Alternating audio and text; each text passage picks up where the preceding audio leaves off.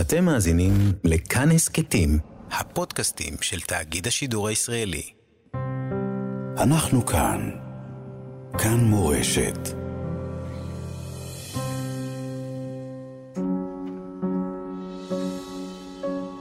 רוח קרב, אמילי עמרוסי, בסדרת שיחות על שכול, כאב, משמעות ואמונה.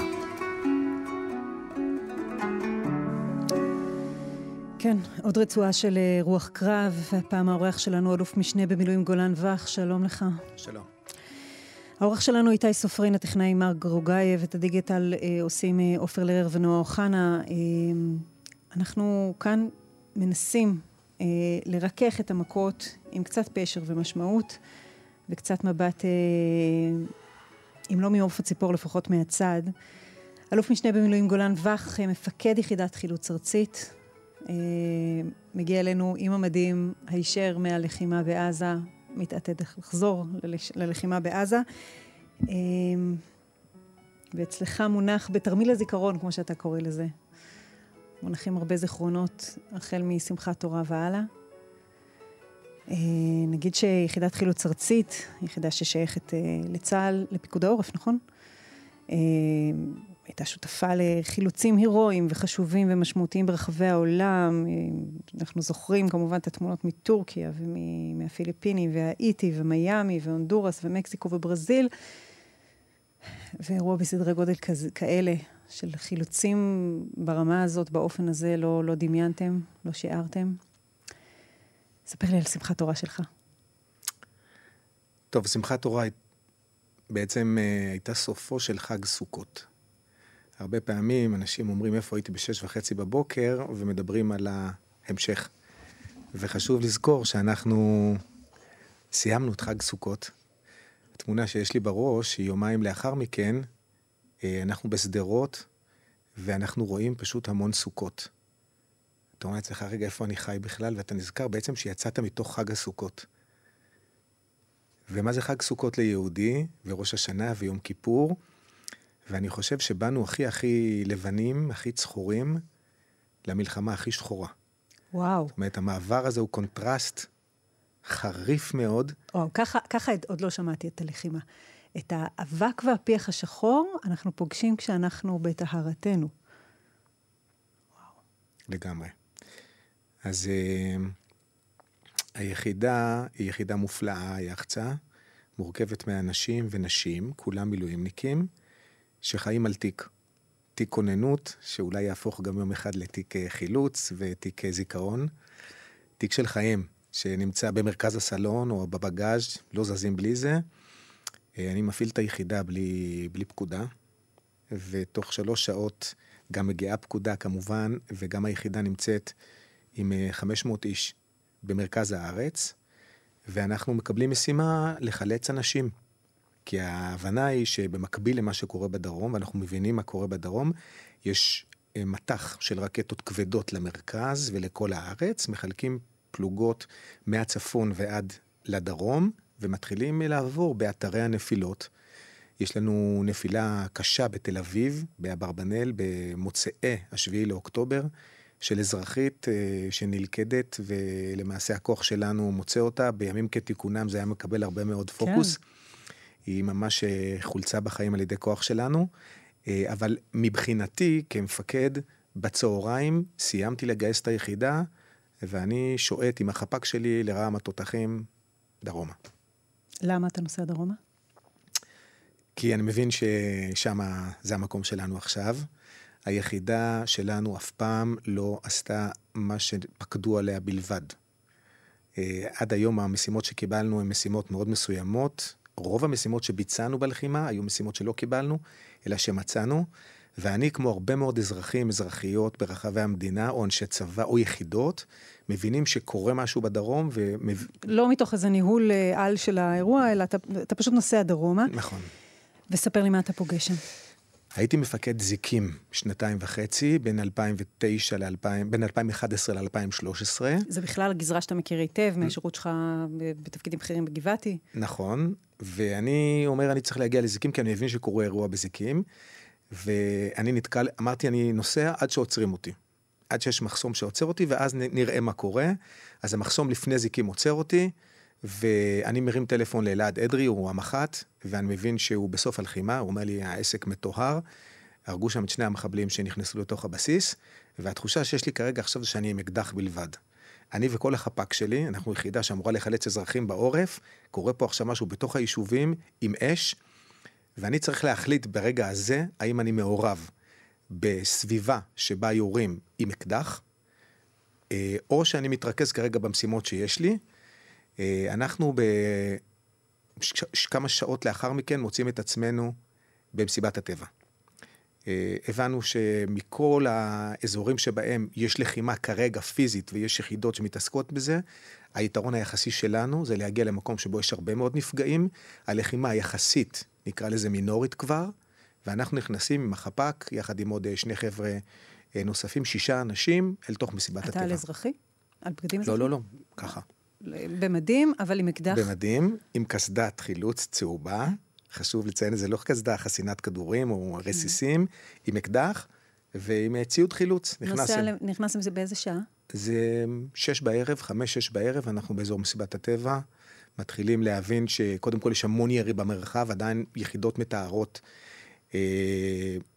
קינים או כיסים מסוימים של מחבלים שעדיין נותרו במרחב. האתגר המרכזי כרגע היא חילוץ האנשים. לצערי הרב, כל מי שהיה ומצאנו אותו היה מת. החיים כבר פונו בשלב הזה של אחר צהריים, ואנחנו מתחילים לאסוף אנשים. אוספים אותם במשך כמה שעות עם הרבה מאוד יחידות. אנשים, זה אומר בחורים, בחורות מתים, בכל צורות המוות שאפשר להעלות על הדעת.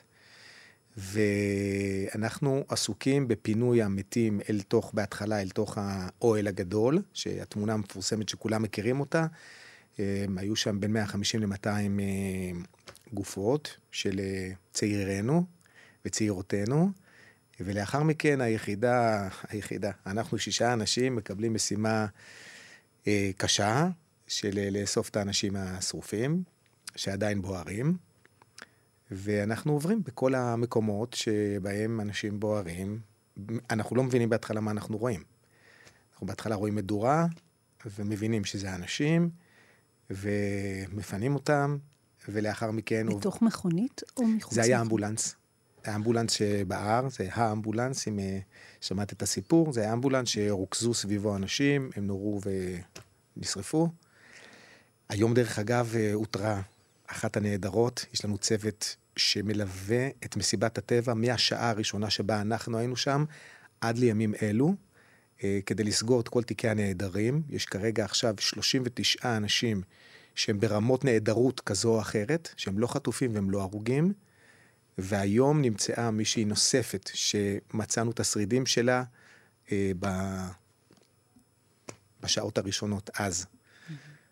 ולאורך כל הלילה אנחנו פשוט עוברים רכב, מדורה, מחבים את מי שצריך לחבות, אוספים בידיים את כל מה שאפשר לאסוף.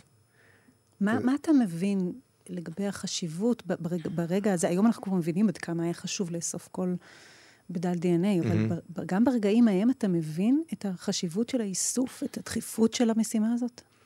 כן. אנחנו כיחידה מלווים שנים את הרגע האחרון של מעבר הנהר הזה, מהחלק של החיים לחלק של שאינם בחיים, והמשפחות שנותרו בלי קבר, חרוטות לנו בזיכרון מאוד מאוד טוב.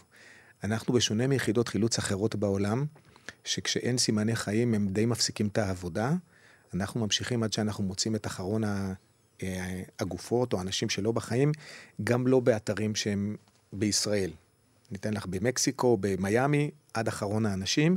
אתה תסכן את חייך עבור גופות, גם לא של בני העם שלך, מעבר לים, תחת הריסות מסוכנות? הסיכון הוא סיכון פחות, אני אסכן את חיי עליי פחות להציל גופות, גם בוודאי לא של ישראלים פה, בחוץ לארץ, על מנת להוציא אותם החוצה, אבל אנחנו נשארים, אנחנו נשרטים, תרתי משמע, גם פיזית, גם מנטלית, אנחנו מסכנים את עצמנו במידה כזו או אחרת, כי משפחה שמקבלת את אהובה בחיים, יש להם מקום להתאבל בו, ואנחנו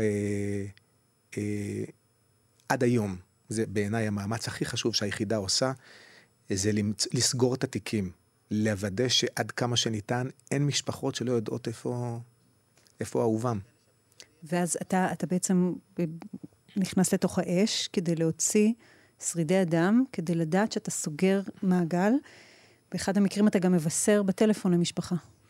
זה קרה יומיים לאחר מכן, אבל בלילה הזה, אנחנו נמצאים בטלטלה, אני נמצא בטלטלה נפשית מאוד מאוד גדולה, כי המעבר באמת משמחת תורה למקום שבו אני עם כל הניסיון שלי, לא חוויתי דבר כזה, תדמייני לעצמך את 2:00 בלילה, ערפל של אשן, שהוא מהול באבק של טנקים, זאת אומרת, יש בעצם ערפל עד גובה המותניים, לאורך כל השטח, לרוחב ולאורך כל השטח, ריח מאוד מאוד חזק, וקבוצה של חיילים קטנה, לאור מדורה הדמדמה שצובעת את כל הערפל הזה באדום, מוציאה שרידי אדם אל תוך שקים, ובמקום שלא ניתן כי השקים נמסים, אל תוך עגלה של טרקטור, ובאמצע הלילה פתאום מגיעה דמות מטושטשת, שולפים את האקדחים וצועקים מי זה, השטח עדיין לא מטוהר ממחבלים, ואיזה מישהו צועק לי, גולן, הכל הזה נשמע לי מוכר, והוא מתקרב, אני אומר לו, אליהו ליבמן, ראש מועצת קריית 4. כן, שבנו אליקים חטוף. שבנו אליקים, באותו שלב היה נהדר, ואני על העגלה, עם משהו ביד, והוא אומר לי שהוא מחפש את הבן שלו. ואני לא יכול אפילו להשתתף בצערו, או להגיד משהו, כי אני נמצא בתוך מקום שהוא כל כך נורא, אין לי מילים. אליהו הוא גיבור ישראל באמת, ומה שהוא עושה, שהוא מטפס לקרון הזה, עם מה שיש לי ביד הוא מחבק אותי, והוא יורד. עם פנס, להמשיך לחפש את הבן שלו בין הגופות שם, וזה העניין.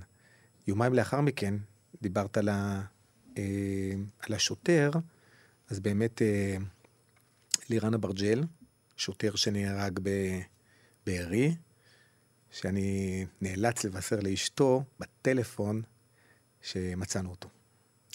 אתה מבשר לה כי אתה, מה התרחיש החלופי שעולה לך בראש? הרי יש איזה פרוטוקול, אתה כמובן מודע לו, גם אשתך קצינת מודיעת נפגעים בצפון, אשתך רב סרן נדר שנמצאת גם היא במילואים עכשיו, אבל אתה חושב לעצמך, יחטפו את הגופה, הגופה תישרף פה, היא תלך לאיבוד בקאוס, לא המציאו את ה-DNA שלו, למה אתה מבשר לה בטלפון? אנחנו ב9 לחודש בבוקר בבארי, מבינים כבר את סדר גודל המאמץ שידרש בזיהוי הגופות. יש מאות גופות וחלקי גופות, שהרבנות שבעיניי צריכה לקבל צלש, על המאמץ שלה במלחמה, אנשי הרבנות, אנשי היס"ר, היחידה לסריקות, ואני מבין, אני מטפל בו, אני רואה אותו, אני מבין שהוא לא בחיים, רואה את התעודה שלו, רואה את הפנים, מזהה אותו, הטלפון מצלצל, ואני רואה... טלפון שלו, של המנוח. טלפון שלו, רוטט בכיס, 9 לחודש, יומיים לאחר מכן. ואני רואה על הצג אהובתי, כמו שיש לי רבים מאיתנו, ואני בדילמה. עונה לא עונה, ואני מבין מה המשמעויות ששתיהם רעות. לענות ולא לענות, מחליט לענות, ומבשר לה בטלפון, אני לא אחזור על תוכן השיחה שהייתה קשה, אבל אני אומר לה, אני עושה את זה, כי אני מבין שאחרת את לא תדעי במשך זמן רב מה קורה איתו, אז אני בוחר להגיד לך את זה עכשיו, אני אבוא אלייך, ואני, ברגע שאני אצליח, ואנחנו ניפגש, אני אסביר לך את הכל, ובאמת הצלחתי, שבוע לאחר מכן, לקראת סוף השבעה, להגיע אליה הביתה לשבעה בנתניה. בתוך הדרמה הזאת של מציאת חלקי אדם, כדי להביאם לקבר ישראל ולסגירת מעגל אצל המשפחות, אתם לא מחלצים אנשים חיים? לא. לא. יש אנשים שלא צריכים את העזרה שלנו, כשאני אומר חילוץ, זה אומר שאלמלא אני, אנשים לא היו יוצאים החוצה בחיים. אז לא פעלנו, היו יחידות אחרות שזה היה היתרון היחסי שלהם שם, היו אנשים במרחב שעברו, היחידות הלוחמות, כשאנחנו היינו עוד הוציאו אנשים מתוך ממדים, אנחנו, כוח שלנו, עבר ופרץ ממדים, בתוכם היו אנשים בחיים, אבל אם אני כרגע מסתכל על המושג הטהור חילוץ, אז אנחנו לא חילצנו אנשים בחיים. יש משפחות שלעולם לא יקבלו תשובה? אני רוצה לקוות שלא. אני יודע שחלק מהאנשים שנעדרים או חטופים בדרגה 2 ו-3, שזו רמת ודאות נמוכה, 39 כאלה, יימצאו, אני יודע את זה. אני מאוד מקווה שכמה שפחות, אם בכלל אף אחד, לא יהיה לו מצב שלא נדע היכן הוא, ואני חושש, לאור מה שראיתי, שלפחות חלקם נשארו לאורך כביש 232, בלי שהצלחנו לסגור עליהם מעגל. זאת אומרת, בערו עד שלא נשאר שריד. נכון. בתוך מכוניות, טמפרטורה בתוך מכונית היא טמפרטורה מאוד מאוד גבוהה, אנחנו יודעים לעבוד, ועבדנו עם הכי טוב שאפשר, וחלקם פשוט לא הצלחנו להוציא. לא ניכנס לפרטים יותר מזה, פשוט... אני יכולה לציין פרט אחד ששמעתי מפיך, שסוליות הנעליים של המחלצים נמסו, בזמן שניסיתם להוציא אותם. כן, הנה, חדשות. כן, אתה פה עם נעליים צבאיות חדשות. אתם יחידת חילוץ, כמעט היחידה בעולם ששייכת לצבא בכלל. נכון. אבל תוך כדי הימים הקשים האלה עסקתם גם בניקוי קיני מחבלים, נכון? הרגתם. אז זה מנוגד לשם חילוץ? זה חלק מאותה פקודה? כשהייתי במיימי וסיימנו את החילוץ של 98 אזרחים, 32 מתוכם יהודים, באה אליי איזו אישה ישראלית יורדת, היא אומרת, טוב שאני רואה אותך, אני רוצה להגיד לך תודה. שאלתי על מה? היא אומרת לי, צהל, בעיני אנשים פה, הוא הורג חפים מפשע, וכשאתם הגעתם, רואים אנשים במדי צהל, שמחלצים אנשים, ואני רוצה להגיד לכם תודה, שהרמתם את קרנאו של זה. אמרתי לה, זה אותו צהל. צהל שהורג, זה צהל שמציל, וכשהוא הורג, הוא עושה את זה כי הוא מציל. צהל בבסיסו, הוא מורכב מאנשים שאהבת החיים, אנחנו מכירים את חיילי צה"ל, מי הם?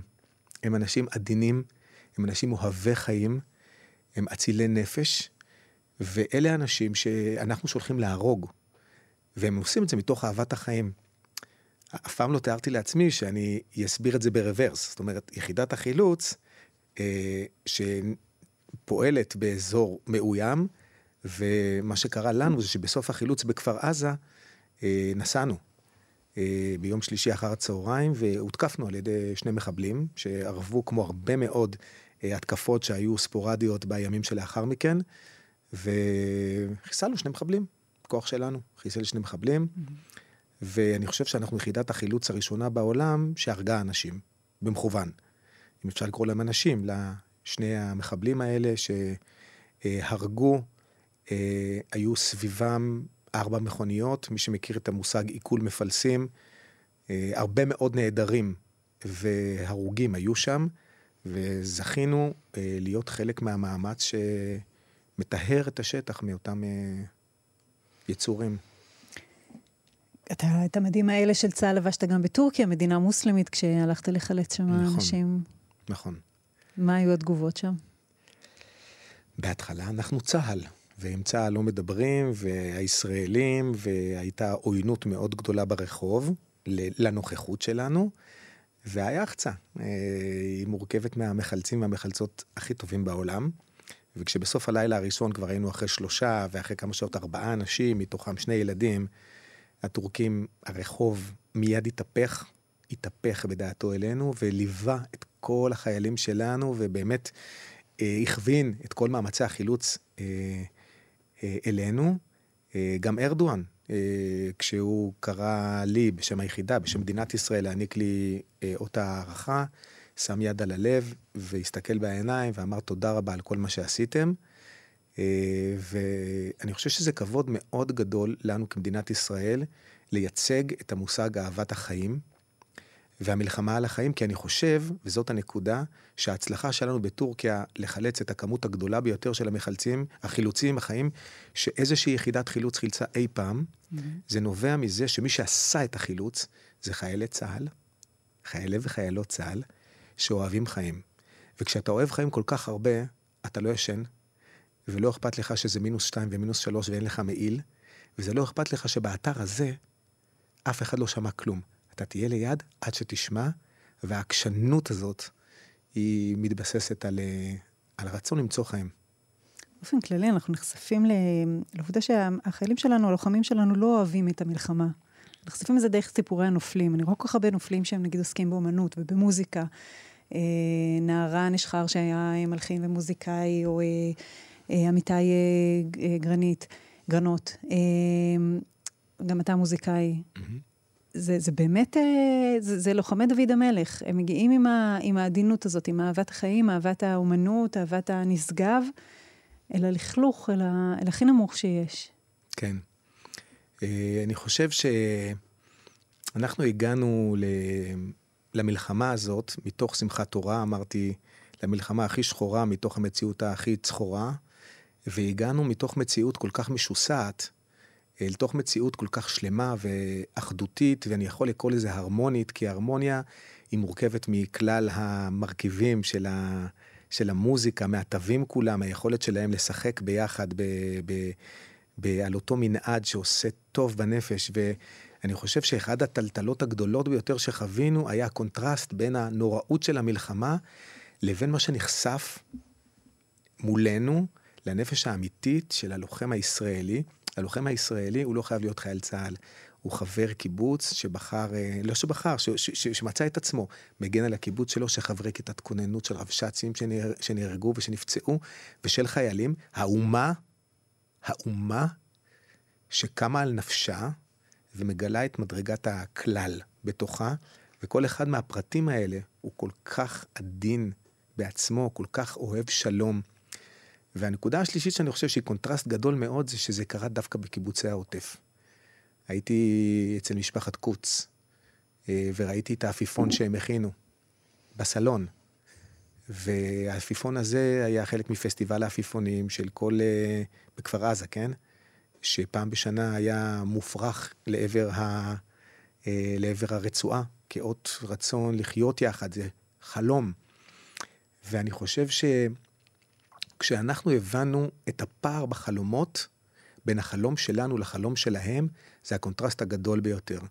זה שבר, זה שבר. שבר גדול מאוד, ואני כרגע רק אסיים בנושא של החלום שלנו, החלום שלנו שנשבר, זה אופיר ליבשטיין, שחולם להקים אזור תעשייה בין כפר עזה לעזה, משפחת קוץ אני בן קריית 4 במקור, אני רגיל לצערי הרב לראות הרבה מאוד פיגועים ביהודה, שומרון, גוש קטיף, כל הגזרות האלה.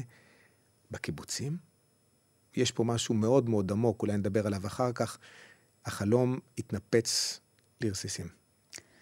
אנחנו נשמע עכשיו שיר שלכם, אתם משפחה של מוזיקאים, האחים יחד שרים, מנגנים, אתה בדרך כלל מלחין, זה שיר מתוך תפילת ראש השנה, תספר לי למה בחרת את השיר הזה.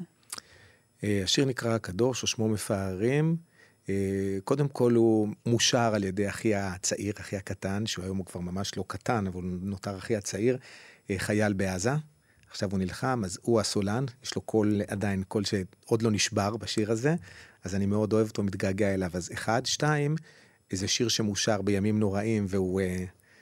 יצאנו מתוך הימים נוראים למלחמה הזאת, 3, זכיתי להיות יחד עם יוסי הרשקוביץ, זכרונו לברכה, שנהרג לפני שבועיים בעזה, הייתי איתו 10 ימים, והוא שר איתי הרבה מאוד רגעים במהלך השבוע, את השיר הזה, מאוד אהב אותו, אז גם יוסי הרשקוביץ. לזכרו, קדוש משפחת וח.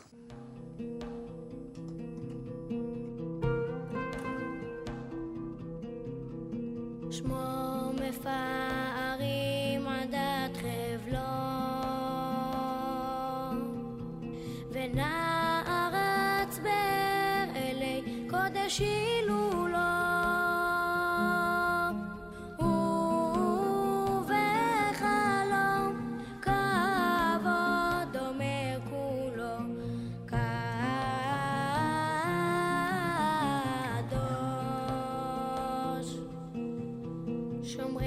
מצוותיו עוד ישובו לביצרון, נדברים ירב בהכשר ויתרון. ויקשב אדוני וישמע, ויכתב ספר זיכרון.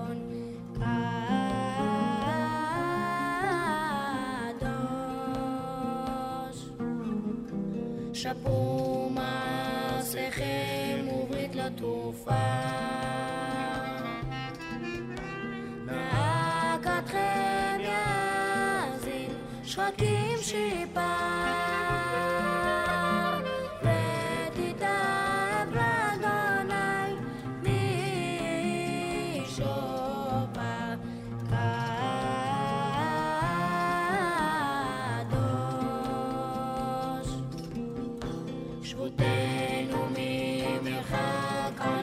הקודשו,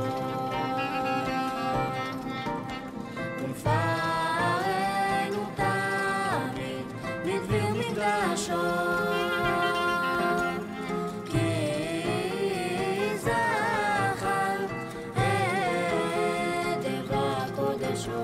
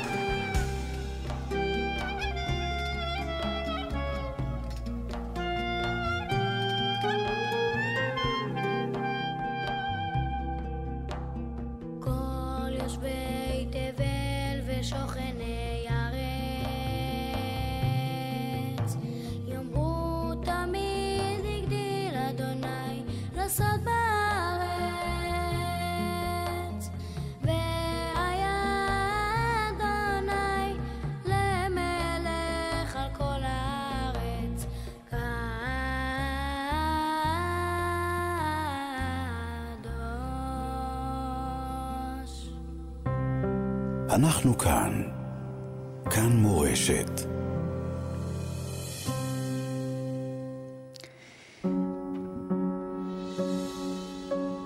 רוח קרב, אמילי עמרוסי, בסדרת שיחות על שכול, כאב, משמעות ואמונה. כן, דיברנו על הקיבוצים לפני שעברנו לשיר. בקיבוצים אתה מדבר באופן כללי על איזה שם קוד החלום, כן? זה גם שם קוד קיבוצים, כי יש כל מיני סוגי קיבוצים, גם אתה תושב קיבוץ בצפון, הקיבוץ הדתי בית רימון. כשאנחנו מדברים על הקיבוצים האלה ועל החלום הזה, התהום היא ענקית. זה מדובר בחלום שנראה עכשיו נאיבי, ילדותי, עם הכמיהה עצומה לשלום. כן, אני לרגע לא מתייחס למובן הפוליטי של העניין. אנחנו נמצאים באזור הרס, הרג, טבח, שכולו שוחר שלום. כולו אומר שכנות טובה. ביום השני מצאתי מכונית של מחבלים, שעליה היה כתוב במדבקה צהובה, מאושר לעבור לעזה. על החתום עליו משרד התחבורה שלנו. הרכב ששימש מחבלים לכניסה פנימה, זה רכב ששימש להכניס פועלים לאותו קיבוץ. הם ידעו היטב לאן להגיע. הם ידעו היטב איפה חדר הנשק. אישה אחת אמרה לי, אף אחד לא יכול היה לדעת איפה התכשיטים שלי. היד הזאת שהושתה, גם אם על ידי חלק מהעם, אני חושב שכל העם שותף היה, לפחות להנחה, שיכול להיות שיש פה איזו טעות מסוימת, וייתכן שבאמת הושטת היד הזאת, בסוף, אם רק ימולאו תנאים כאלה ואחרים, בסוף זה יצליח, בסוף כן. אני חייתי בקריית ארבע בשנות ה-80, אני הייתי מתארח אצל ערבים. יש לי חברים ערבים עד היום, מחברון. אני כן חי במציאות שבה יש לי בראש, הייתי חבר מועצת הגליל, אני הקמתי את מועצת הגליל, חצי מתוכה ערבים. אני כן חי במציאות שבה אני רואה את הערבים, חלק מהמציאות שבה אנחנו חיים, והם לא הלכו לאף מקום. אבל המציאות הזאת שבה ערבים, גם אם זה מעבר לגדר, גודעים את היד שמושטת אליהם שלום בצורה כל כך אכזרית,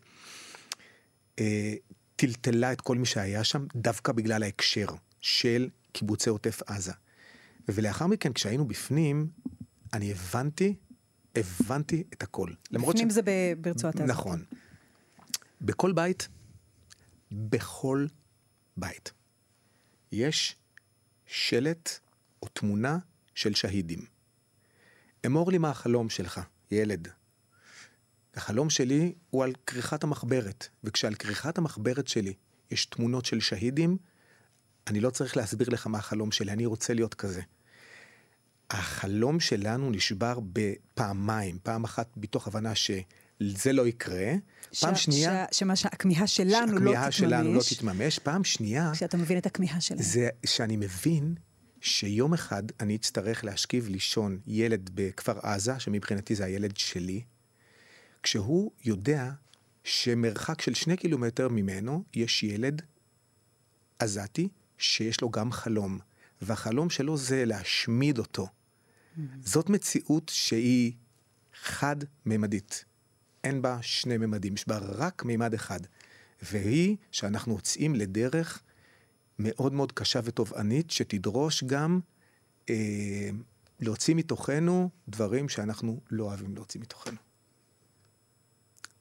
נדבר רגע על האכזריות שאתה פגשת, בלי להיכנס לפרטים גרפיים. הייתי איתך בסיור בבארי, ובתודעה היהודית ההיסטורית העמוקה, בציר הזמן שאתה מתהלך עליו, אתה רואה מלחמה דתית, שהיא בעצם מלחמה דתית, שמנסה לעשות מה? מה מנסה האכזריות הזאת להגיד לנו? כן. יש הרג. יש מושג כזה שנקרא להרוג.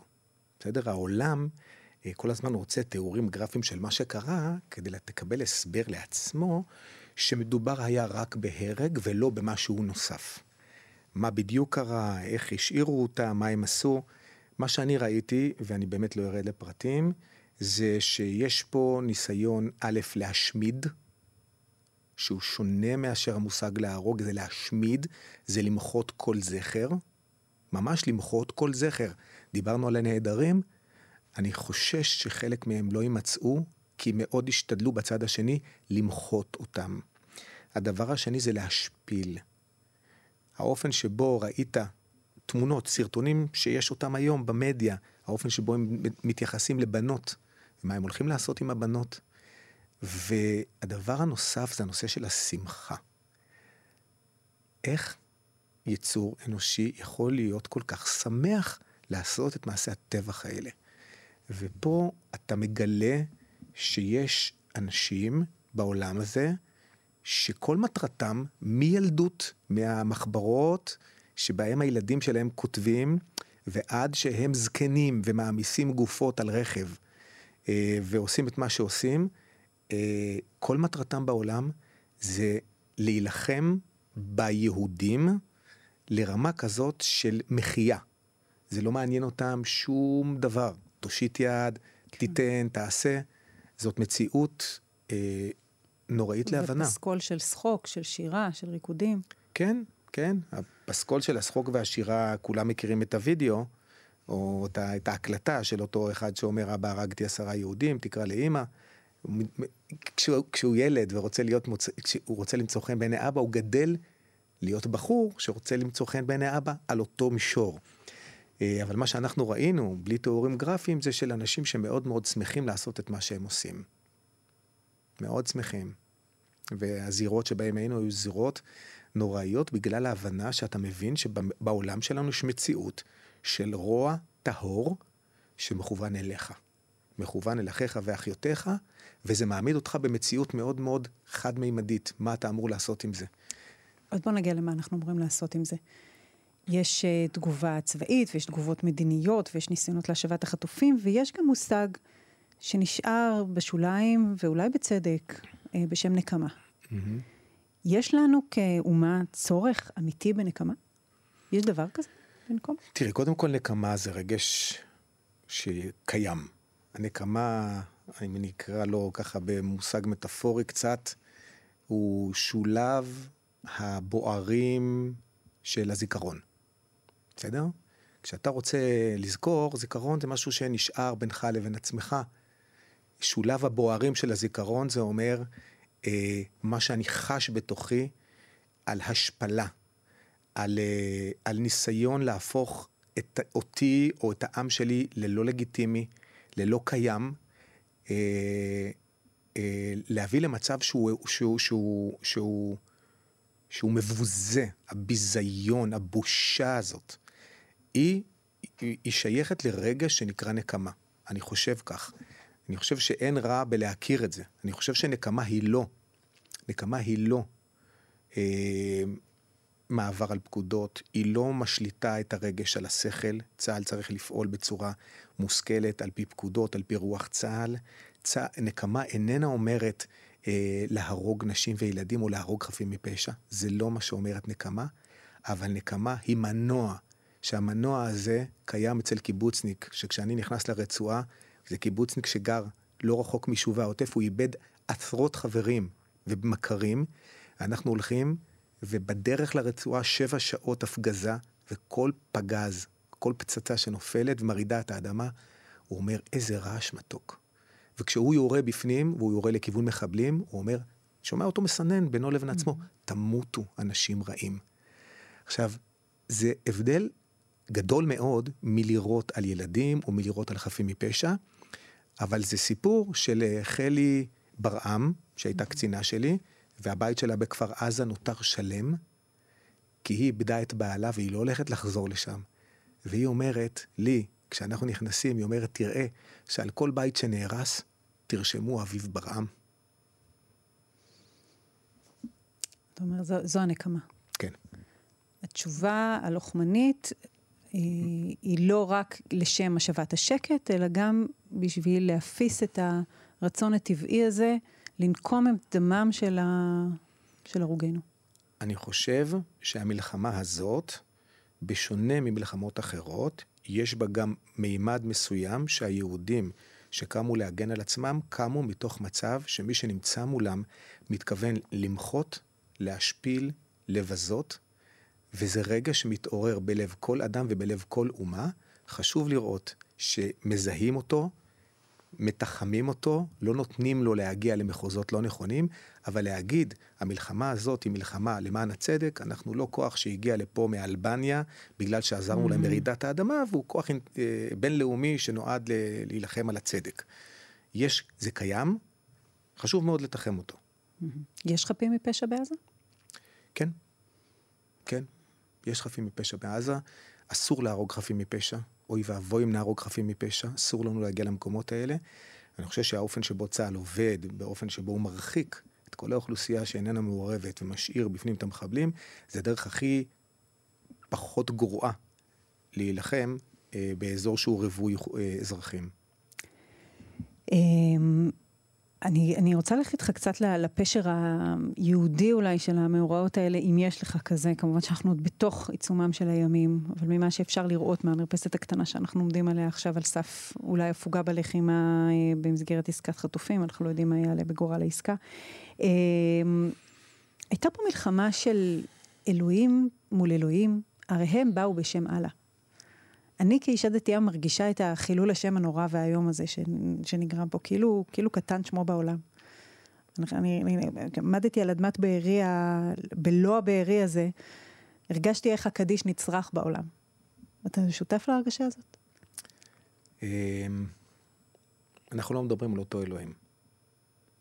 אנחנו והם או אני ואתה? אנחנו והם. כמובן שאני ואת מדברים על אותו אלוהים. האלוהים שלנו הוא רחום וחנון. האלוהים שלנו הוא מקור החיים. האלוהים שלהם הוא אכזרי ורע.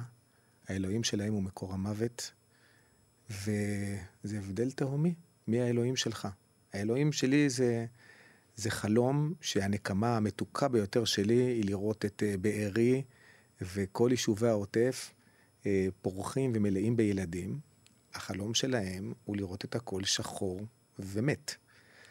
אז חילול שמו של אלוהים בעולם היה על אדמת בארי השרופה, וקידוש שמו של אלוהים יהיה בנקמה המתוקה ביותר, היא בהוספת חיים ובתעצומות של פריחה ובנייה, שאני משוכנע שהעם הזה ימצא בתוכו לאין שיעור, ואם לא עכשיו, באמת מתי? מה אתה רואה בעם הזה עכשיו? עם מופלא. עם מופלא. אתם משרתים כולכם, כל המשפחה, לאבא שלך יש 25 ילדים ונכדים בצבא ברגע זה ממש, לך עצמך יש בן אחד חייל, אחיך כולם נמצאים בצבא, יש לך אח שהוא מפקד בעד אחד, יהודה. זה מונח בחלקם של הגברים, הלחימה? המלחמה הזאת, אני חושב שהגיבורים האמיתיים פה זה אנשים, או מי שנשאר בבית, יכול להיות גם גברים, יש אצלנו גם נשים ביחידה שנמצאות במילואים הרבה מאוד זמן, 46, נכון להיום, 46 יום. המלחמה הזאת, אנשים, וחשוב לייחד להם לפחות 2 דקות, תופסת את הרעיות, או את בני הזוג, בבית. עם הדמיונות של החמאס שמסתובב ברחובות, חלקו לא דמיונות, חלקו ממש. במשך ימים היו פה מחבלי חמאס ברחובות, הבעל לא בבית, הוא נמצא בצבא, ואת, כל רגע נתון נמצאת, אפילו בתל אביב נמצאת שם, אחרי 2.5 של קורונה, עם כל מה המשמעות של זה, 250,000 אזרחים מפונים מבתיהם, 300,000 חיילי צהל מגויסים, אקשן. ואתה הרי מומחה לעורף שהוא חזית, אתה מגיע מעולם של עורף. כן. נכון, מלחימה שהיא בעורף. אתה מרגיש שהלחימה מתקיימת בתוככי הבתים, בתוך הממדים היום? הלחימה היום נשענת על אנשים. הלחימה נשענת על אנשים, במיוחד לאור ההבנה שאנחנו, יהיה לנו מחר גם.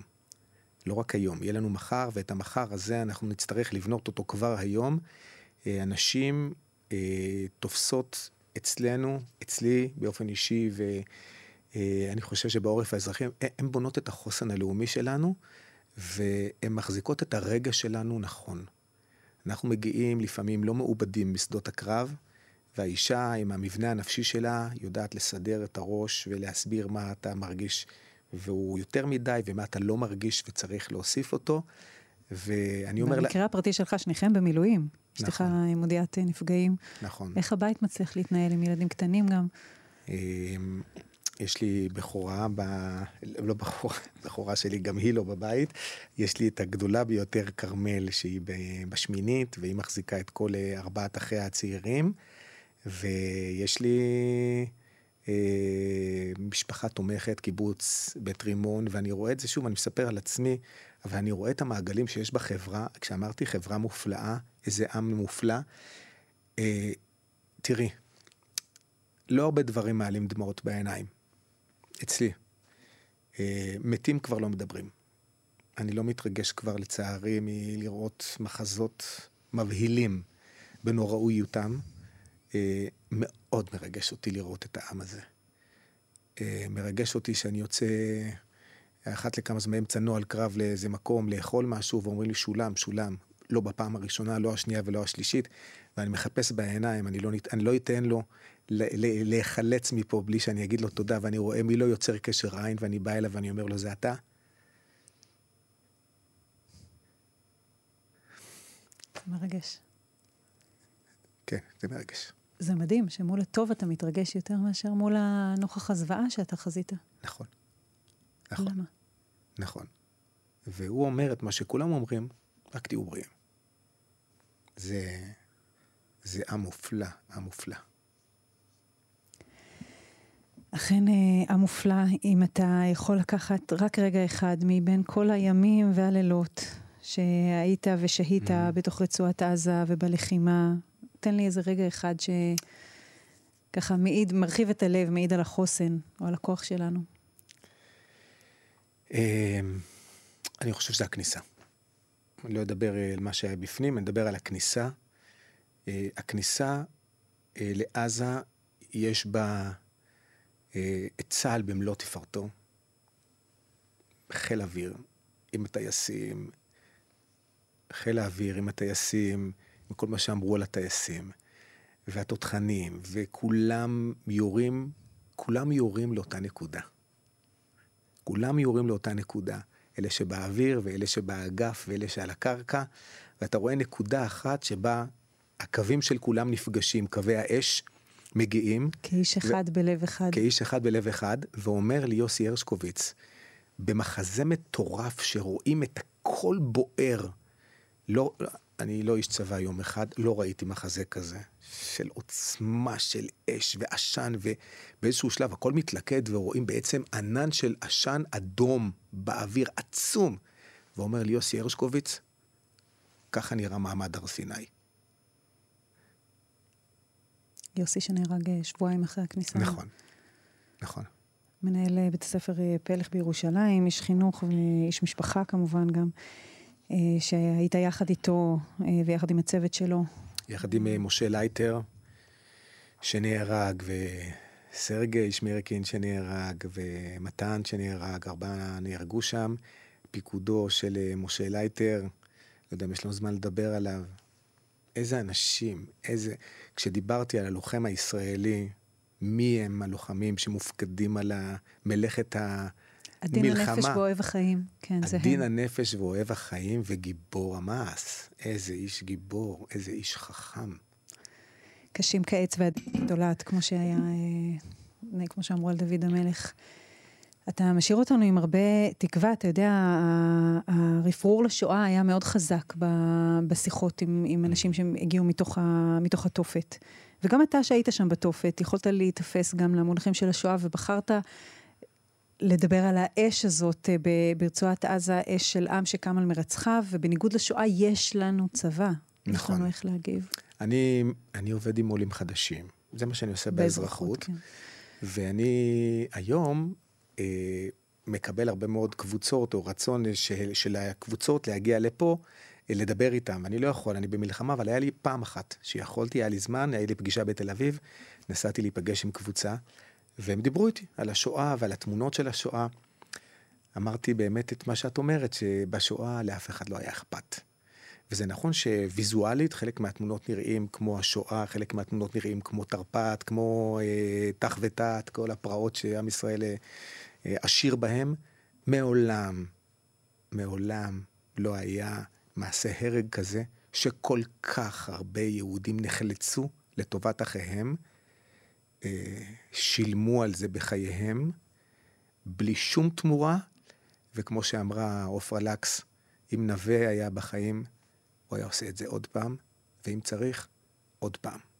כן, עופרה לקס, אמו של נווה לקס, לוחם סיירת מטכ"ל שנפל בברי בהגנה על האזרחים,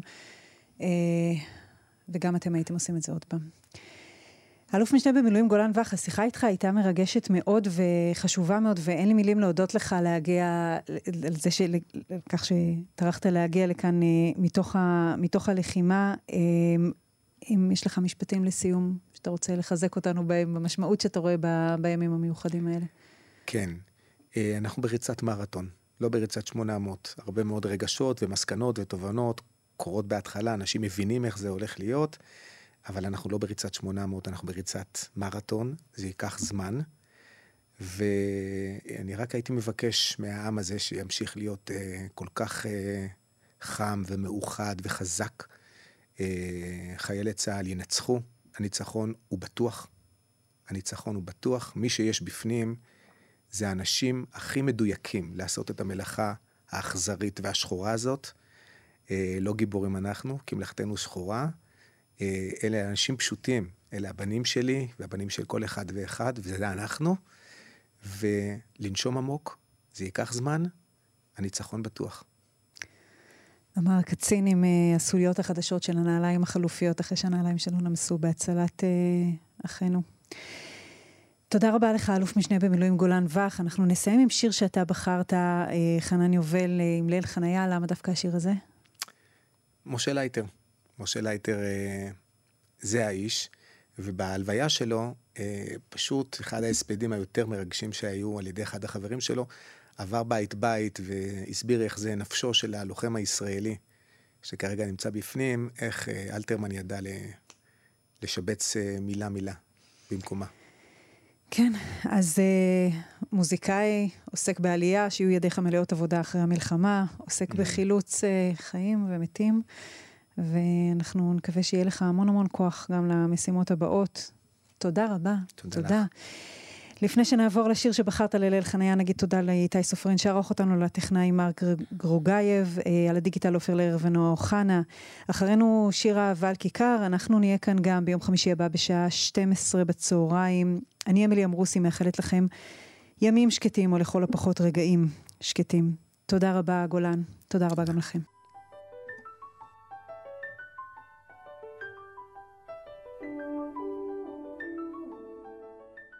אתם מאזינים לכאן הסכתים, הפודקאסטים של תאגיד השידור הישראלי.